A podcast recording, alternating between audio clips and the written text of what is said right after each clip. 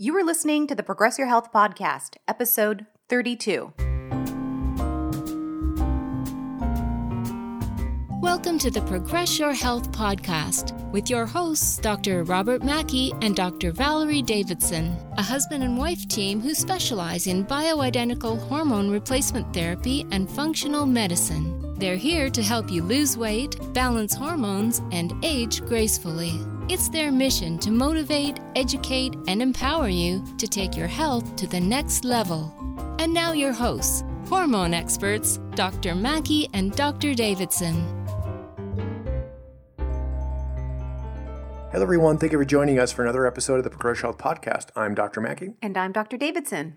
Uh, so, on the last episode, we talked about fatigue. We gave an overview, uh, kind of a you know a bullet point list of uh, some of the possibilities. You know, maybe not all of them, uh, but certainly some generalized ideas, uh, and expanded on a couple. We're gonna now today we're gonna expand a little bit more uh, on what we kind of think as you know really which is still complicated but really the crux of the you know the, this fatigue mystery for most people. And most of the patients that have come to our office i would say probably 100 i would say really close to 99.9% of the patients complain about energy, complain about lack of energy. They've already been to their general practitioner, specialist, or internist and already been evaluated or worked up for something serious that be, could be causing the fatigue. And mo- I would say probably 99% of them that have been worked up have don't have a major illness or serious condition that's causing their energy. So then their primary care doctors, their general doctors really don't have a solution for them. So then they sort of end up at our doorstep. Yeah, and that's you know, and that I think is again, there's specialists, there's different doctors for different things. Uh, their job is to you know, in some ways, maybe you know, screen or catch or refer to other specialists. Now, granted, uh, a primary care doctor may or may not refer to someone like us. The patient themselves um, might not be satisfied with uh, well, everything checked out on your blood work, everything checked out on the imaging studies, everything checked out, you're fine, but people don't feel fine, which is why they keep looking for an answer to why they don't feel that way. Uh, now, on the last episode, you mentioned this kind of very classic profile or symptom profile. Uh, they're tired, they're stressed, and they're gaining weight, right? Uh, you know, typically women, certainly it could be men as well, they kind of fit into these, you know, this criteria. Uh, and even looking at them sometimes, you can almost sometimes see that fatigue and exhaustion and stress on their face.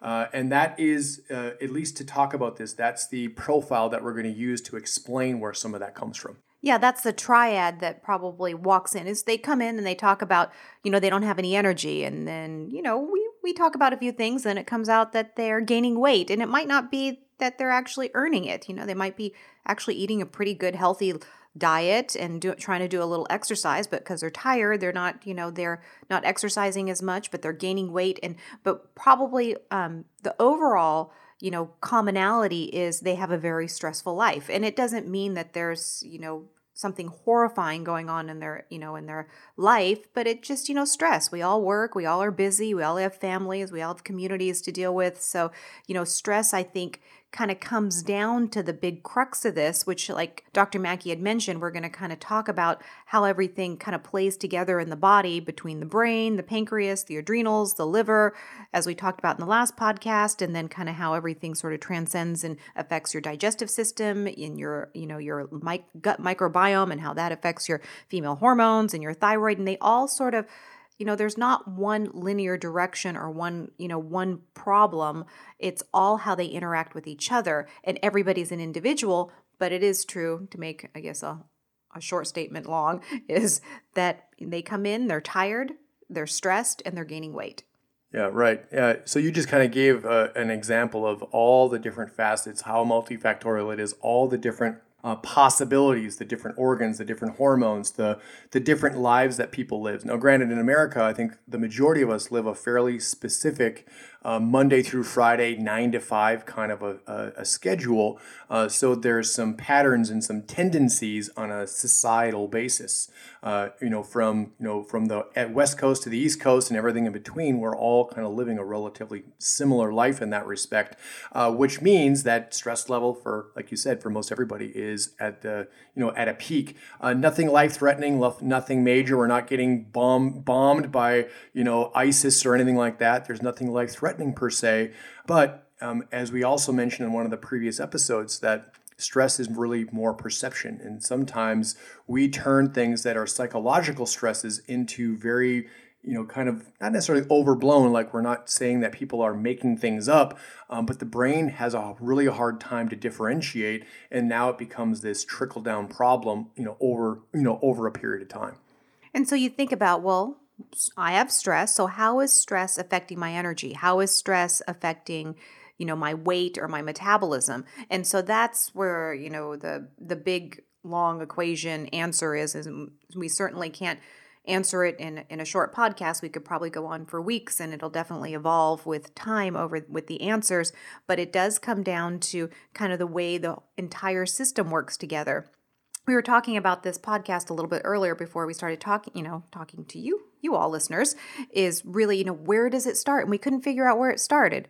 You know definitely the brain you know brain has a lot of um, is impacted by the environment and then it has a lot of influences and releasing hormones and stimulating hormones that it spreads out through the body but then how those organs interact with each other it really gets quite complicated. Yeah right. Yeah and that's we are trying to say well what is in the center of it? And there really is not a center of you know the fatigue mystery. Where does it come from?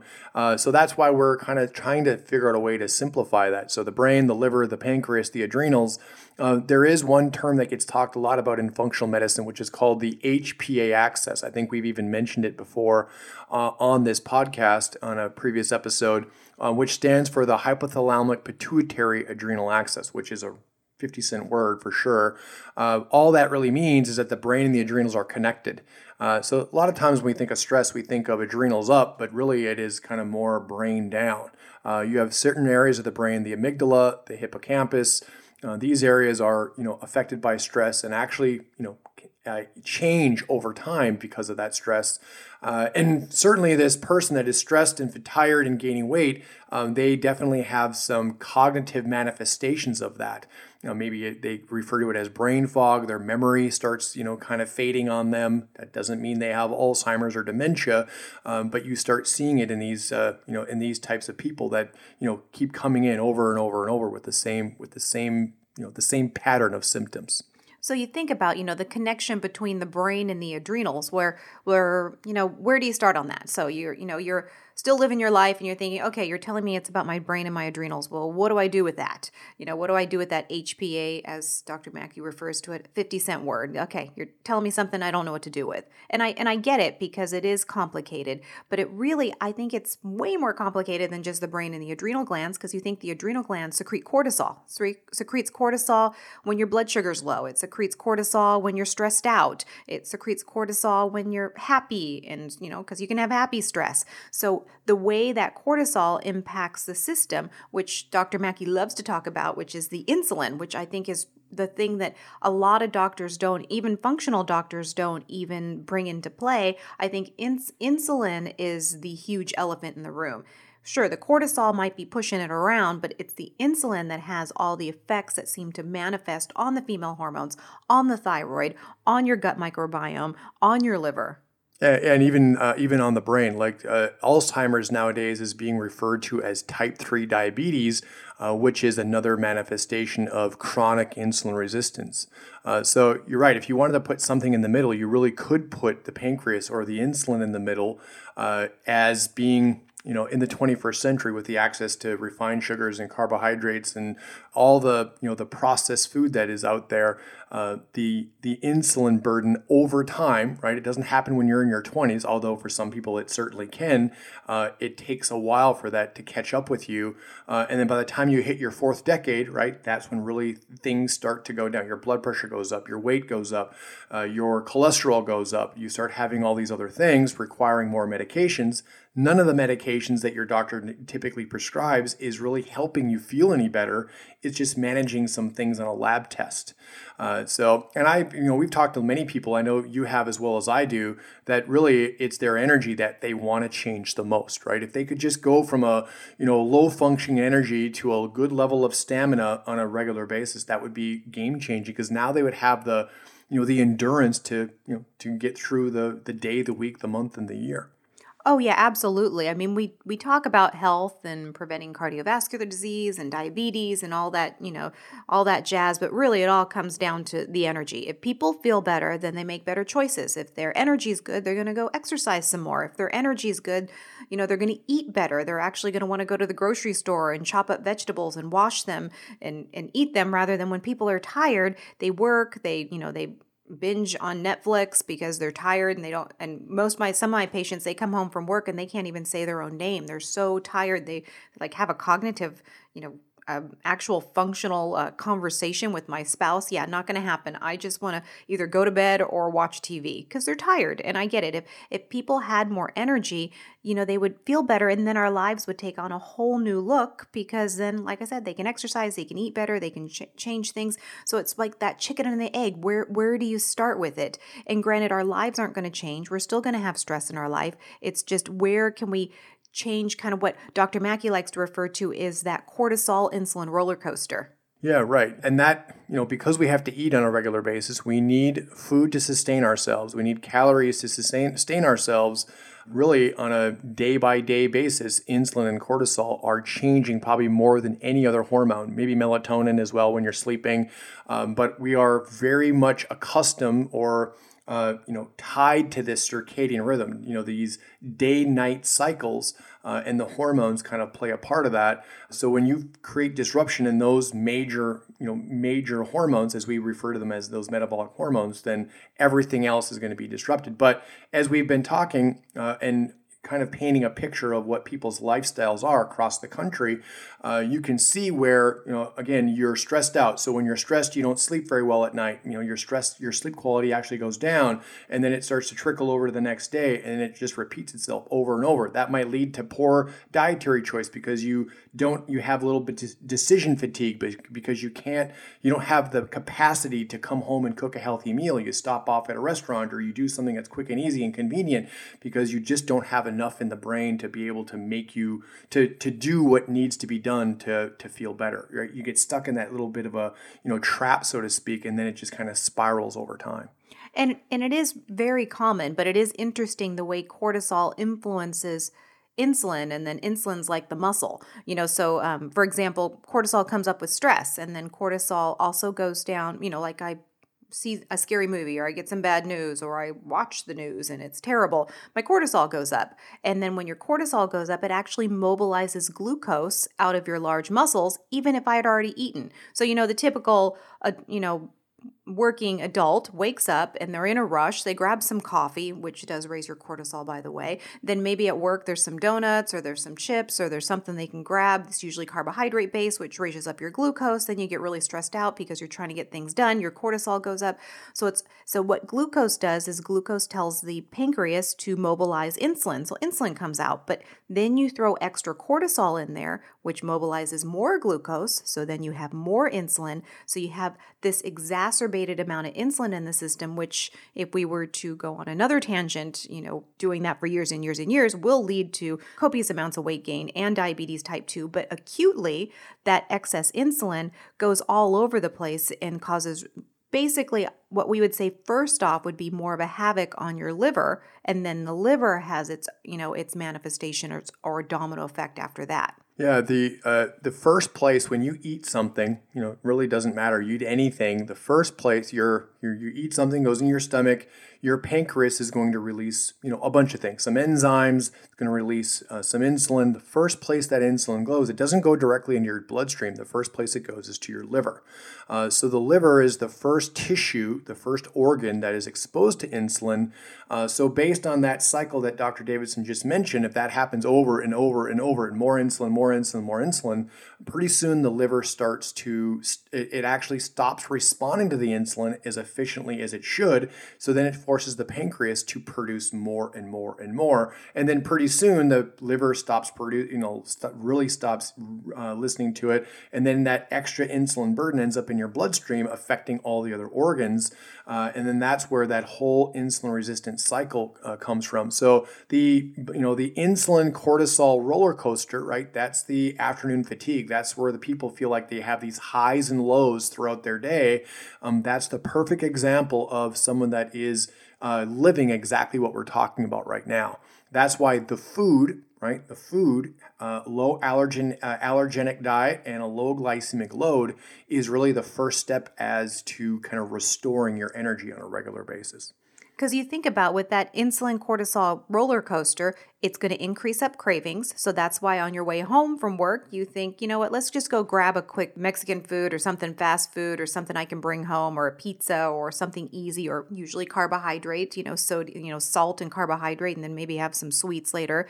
So that causes the cravings to go up, but at the same time for females, it actually you know, affects the female reproductive system. That's where you see a lot of estrogen dominance, so that then you have heavy periods, you have moodiness, you have weight gain from that, and then also with the thyroid, it tends to stunt the thyroid function as well. And that, as we've always talked about, because we're always big into talking about thyroid function, that has its own kind of snafu of problems.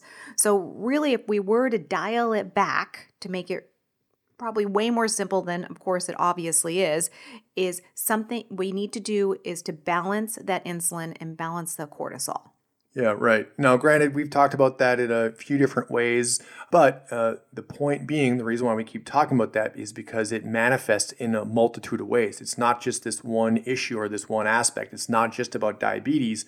It's about a lot of the things that we see over and over and over again. You know, we see these patterns. These patterns happen for a reason. For some reason, this pattern is not really clear to the primary care world, right? The you know the conventional medical approach. Yeah, they understand uh, uh, metabolic syndrome. That certainly is on their radar, but that a lot of times is just related to cholesterol levels. Uh, you know, and maybe your triglyceride levels. Really, that if you have high cholesterol, high triglycerides, that's still boils down to being an insulin problem. So when you do blood work on someone, which we do blood work all the time, there's lots of clues. there's nothing definitive to say, okay, you're insulin resistant. Not really. Um, but there's a few different types of tests that can be done that basically paint a picture okay, this person is heading down this insulin kind of cortisol path, and they have markers of inflammation, they have elevated blood glucose, they have elevated insulin, they have all these different things that um, you know, when we see that, we know kind of how to deal with that or what that actually interpret that into meaning something fairly specific.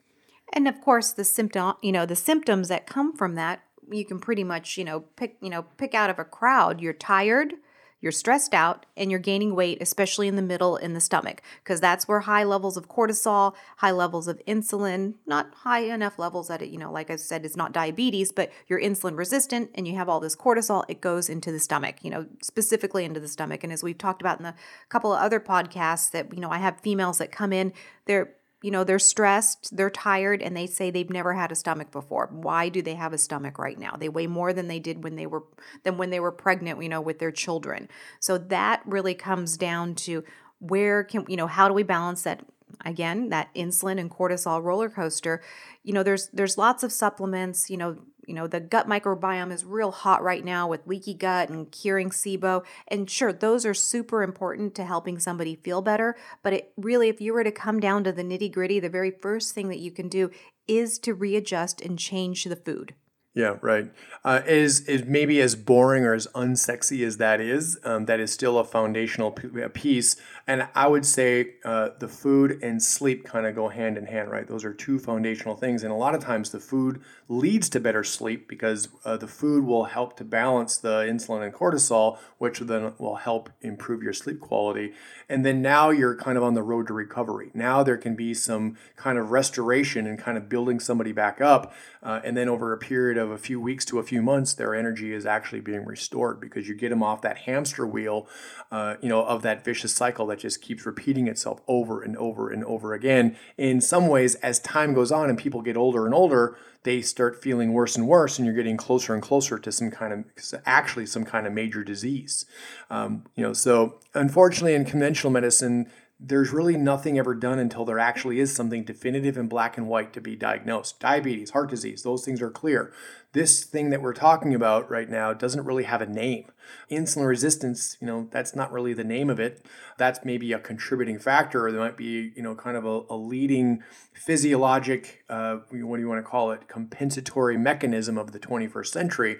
Um, but it's not a diagnosis, or it's not a, it's not seen as a diagnosis. That's why there's this big disconnect between when you all go to your doctor and tell him that you don't feel, or tell her that you don't feel very well, and then when they get your blood work back, you know, the simple things that are done every year, over and over and over when those things come back being normal, they're like, well, you know, everything checked out, you're fine. You know, that's I would imagine that's very frustrating. You know, I would imagine that that probably gets old after a while because you know as a person yourself, you know you just don't feel very good. You know, you know you don't have the energy that you need, um, right, to run the household, to work full time, to you know, and then have a uh, have a personal life outside of all those things. Yeah, so you know, we're just reaching out to you know to the listeners uh, you know, if we had our had you in front of us as my patient, sure, we do blood work. We try to, you know, tonify those adrenals, work on that thyroid, um, work on the reproductive hormones. But let's say that you're listening to us and you don't have access to functional medicine, or you certainly can't end up on our doorstep in Washington.